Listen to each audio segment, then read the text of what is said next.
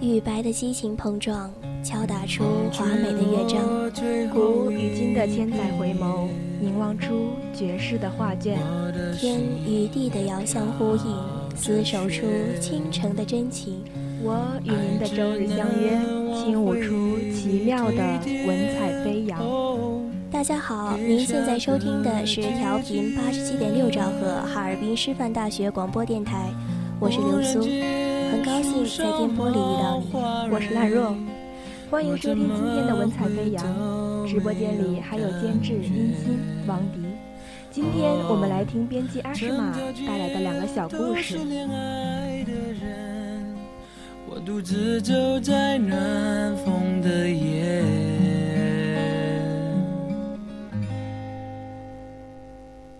多想要向过去告别，当季节不停更迭，哦，却还是少一点坚决，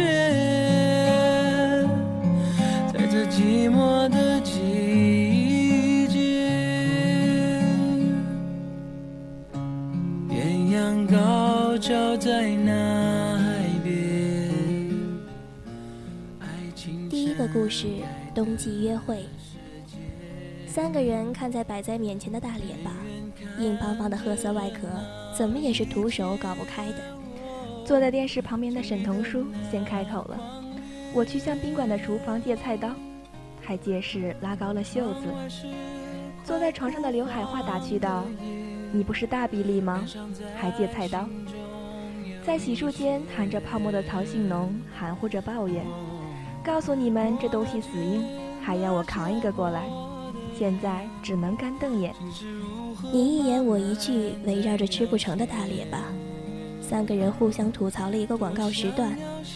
等电视上的跨年晚会再次开始的时候，三个人已经不顾那玩意儿，舒坦坦地吃着海花带来的少林素饼。三个20刚刚出头的女生，在去年年底的时候就计划着要一起跨年，所以三个人在年底就分别忙着突击复习、突击赶作业、推掉些同学聚会，就为了新年这3天见面。曹信农从北边的冰城赶去，扛着另外2个人要求的巨型面包，乘1夜的火车赶到。刘海化从南边的大村庄来，鼓鼓的包塞满了少林素饼，在车站接到他时，就像一个难民一样，大包小裹，风中凌乱。南北两边赶到京城的2个人来投靠在这里上学的沈童书，他尽地主之谊，安排了吃住，3天的游玩外景，还列了个单子。3个人已经认识8个年头了。初中的时候，因为都是高个子女生，所以经常被排在队伍的尾巴，在避开老师耳目的讲小话中，培养起了深刻的情谊。即使后来高中分开了，在同一所高中的信农和童书也会骑着摩托车，带着清凉的奶冻去看海化打球。那天奶冻的杯子破了，球赛赢了。3个人啃着包子，在晚自习前的夕阳里笑得和操场上的野草一样茁壮无边。4年前那样的笑容，今天再也找不到。不变的高美3人组依然笑声依旧，只是野草变成了春花。说好看着凉一起笑，陪着我。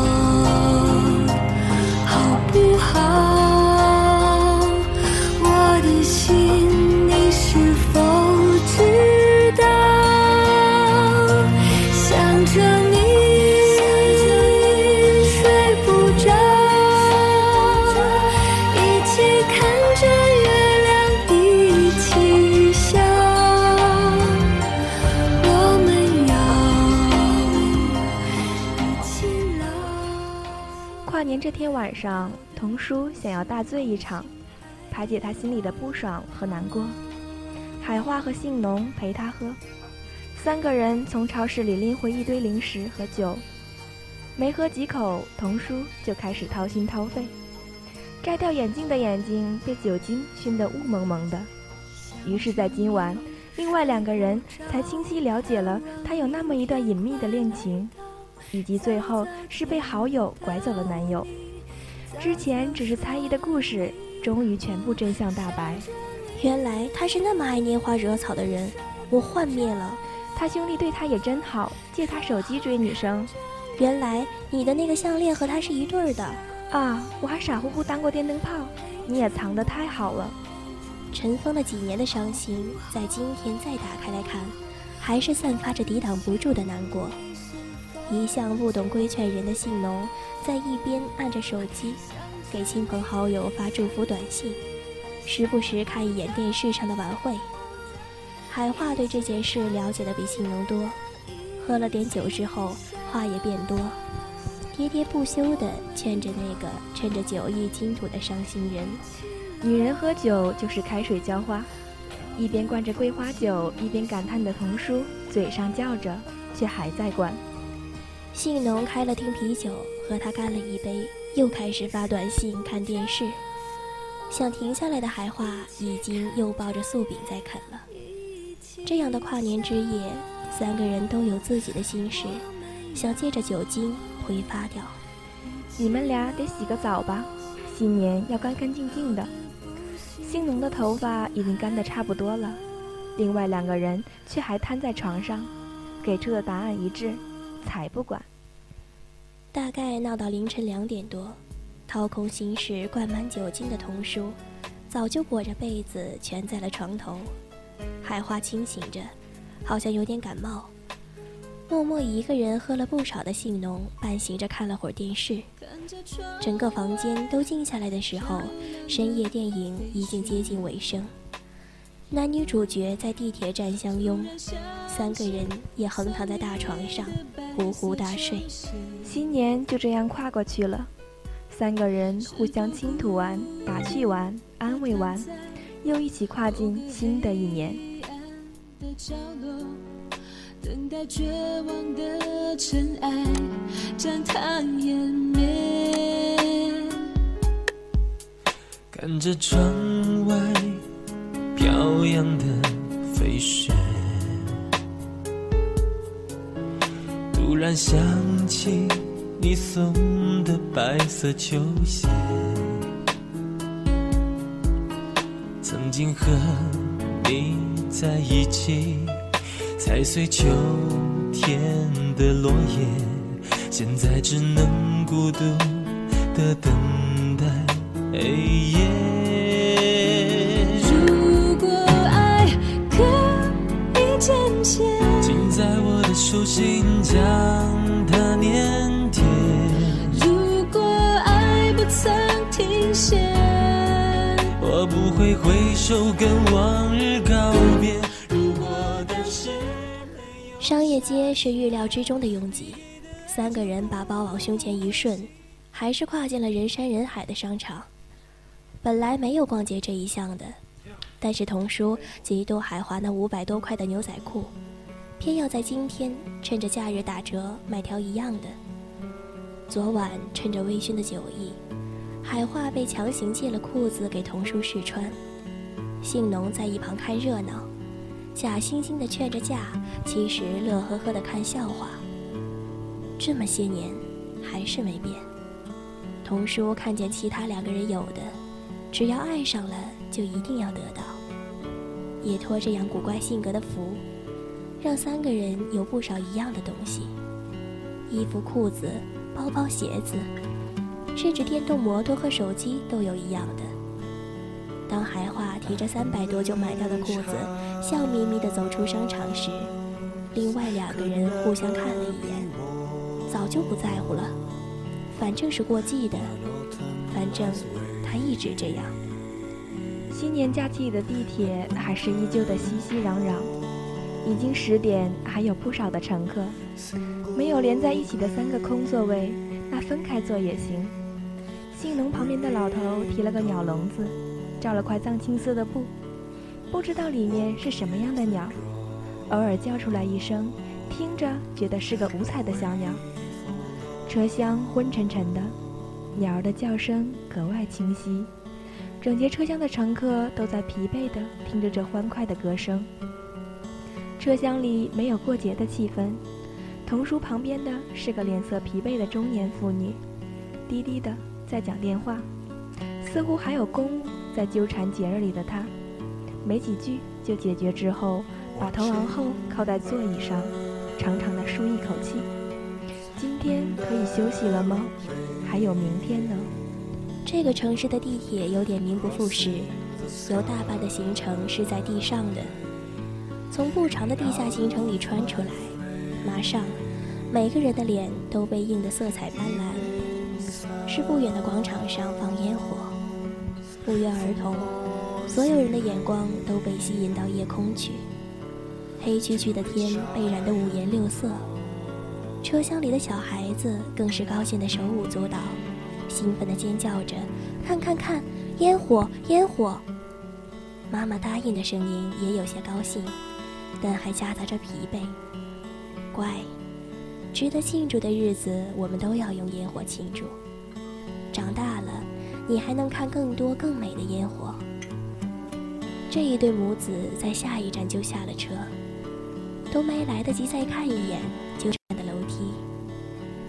海桦还在伸着头用眼光追那个孩子可爱的背影。童叔提醒，下一站我们就到了。海桦缩回脖子，信浓也站起到门口准备，马上要下车了。在这地铁里看了一场异地的烟火，听了鸟唱歌，还感染了一身欢欣的孩童快乐。这一天出游的最后也很完美。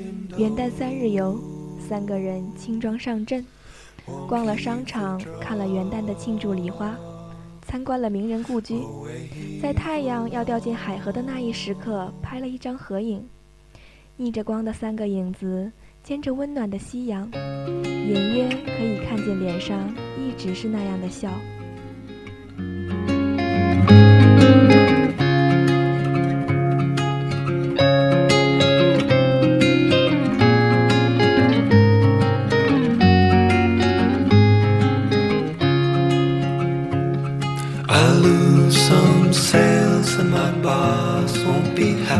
But I can't stop listening to the sound of two soft voices blended in perfection from the reels of this record that I found. Every day there's a boy in the mirror asking me what. 我们接着讲第二个故事，冬去春来。已经是深夜11点多，云苗才回到租住的公寓，把装满书的包往地上一丢，也瘫在地上不想起来。抓过遥控器开电视，闹哄哄的娱乐节目给冷冷的小房间添了些生气。10月23号，已经过完25岁生日的林苗，于半年前一个人来到这个岛国。又学习又打工的日子把他逼得有点累，闻到自己身上一股子醋和米饭的味道，精疲力竭的林苗又翻起身去把自己料理干净。带着沐浴后的温润，林苗钻进被窝，把闹钟定在凌晨4点，因为他和伙伴们约了要去那座寺庙听一场演唱会。举办演唱会的歌手有着独特的宇宙观，把演唱会定在这座庄严肃穆的寺院再合适不过。身在异乡的此刻，缥缈的宇宙和浩瀚的禅意能把僵硬的生活融化成温柔的静谧。定于凌晨5点开始的演唱会准时开唱，和伙伴们坐在台下看台上那个人的表演。每一句歌词，每一个眼神，都带着日出前的微凉袭向林苗。歌手的圆脸和小胡子在此刻都更觉迷人可爱。灌透了精神力的演出随着日出而终结。最后一首以生命、回忆、爱为主题的歌曲结束之后，歌手消失于寺院朱色的大门后面。林苗和伙伴们像从一场梦中醒过来，踩着跳动的朝阳离开会场。演唱会贩售的周边有明信片，林苗毫不犹豫就购入一套，打算在新年的时候邮寄回国内。还有一条驼色的披肩，因为着实喜欢歌手亲自为之设计的图案，也购入了一条。提着购物袋往回走，终于得以欣赏这座寺庙清晰的样子。散发着历史香气的石木建筑，碎石铺成的青色禅道，已经掉光了叶子的古树，还有偶尔闪现一抹的修行者身影。快出门时，看见门框挂了这么一块牌子：朝有侯君一家造访，夜有野猪一家造访，大家多多注意。用黑墨写的字迹已经有些褪色，想必是风吹雨淋有一些时日了。这块小牌子为这间沉默的寺院顿增一些顽皮。被精彩表演掏空了的异性青年人各自搭电车回家，林苗也垮着肩膀回了租住的公寓。刚开门，白小姐就迎上来。白小姐是林苗养的猫，春天的时候把它从路边捡了回来，倾注爱心照顾着，现在又白又肥。最爱看着它在脚边绕来绕去，为自己的生活削减些烦恼。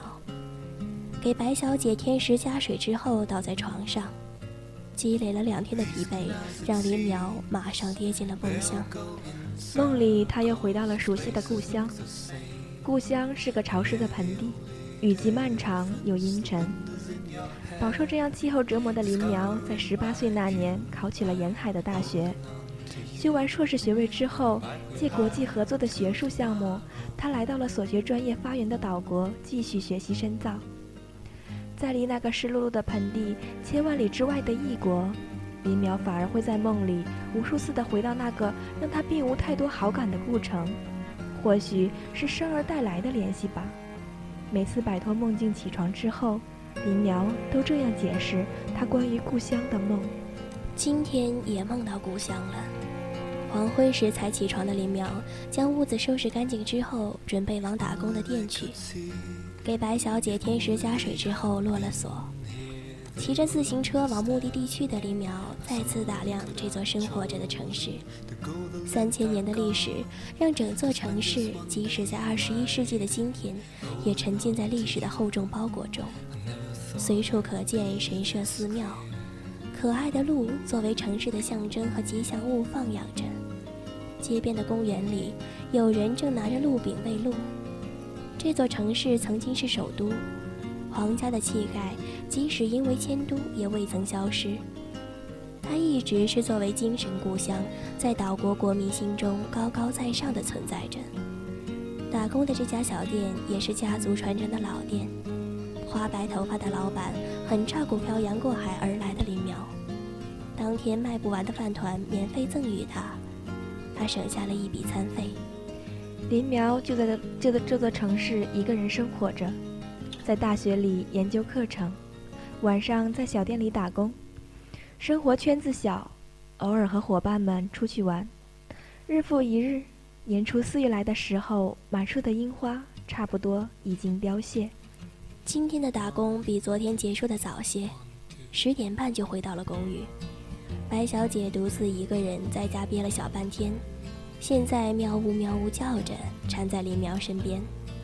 逗了一会儿猫，林苗拿出书来学习，学习绝不能松懈。一边这么想，一边埋头研读着外文典籍，读到头有些晕，起身泡杯茶。站在水湖边，忽然想起一位学姐来，只比自己大3岁，已婚，丈夫是位高中历史教师。同学们很是羡慕这对夫妇，因为他们都是搞历史研究的。同样的兴趣让2个人总是有很多话题可以聊不停。林苗在一次聚会中见过学姐的丈夫，很有风度地笑着说：“我们也有烦恼，常常会发现买了同一本书回来，好心痛钱。”满桌的人又羡慕地笑了。林苗捧着热茶发起呆来，他想起那个少年，一个阳光的棒球少年，总是带着积极的微笑面对生活。自己的初恋全部倾注于他身上，对方这般耀眼，吸引的当然不止他。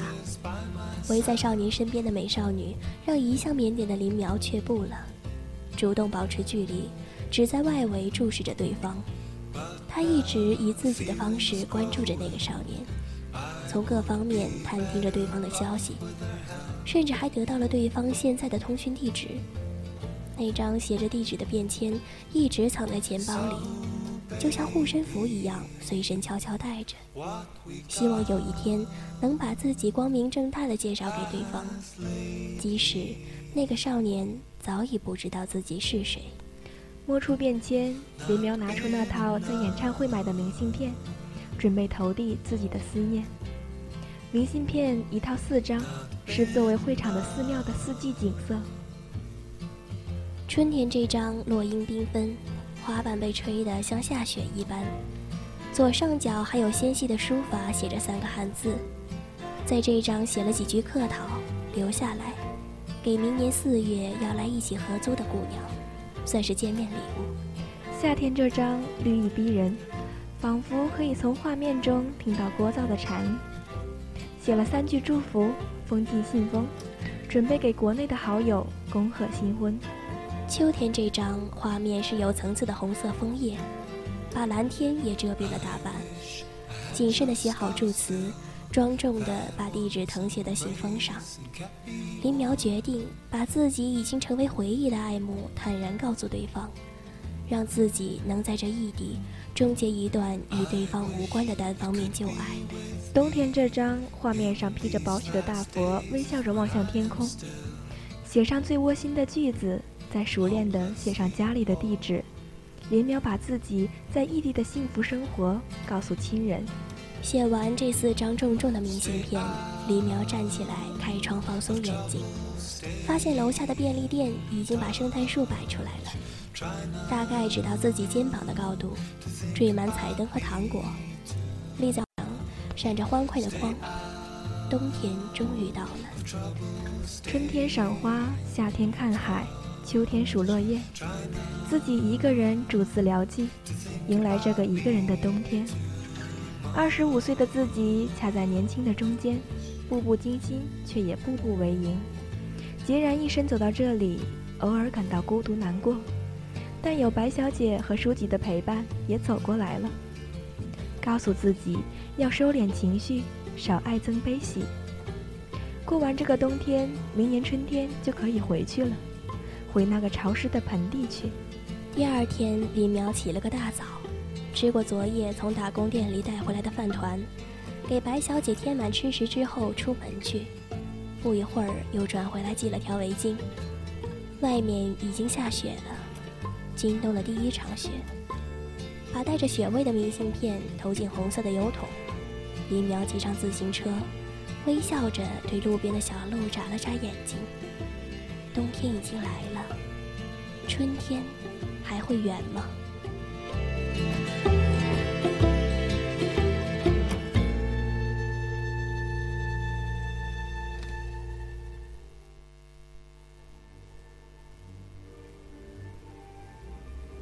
？Yeah, take one.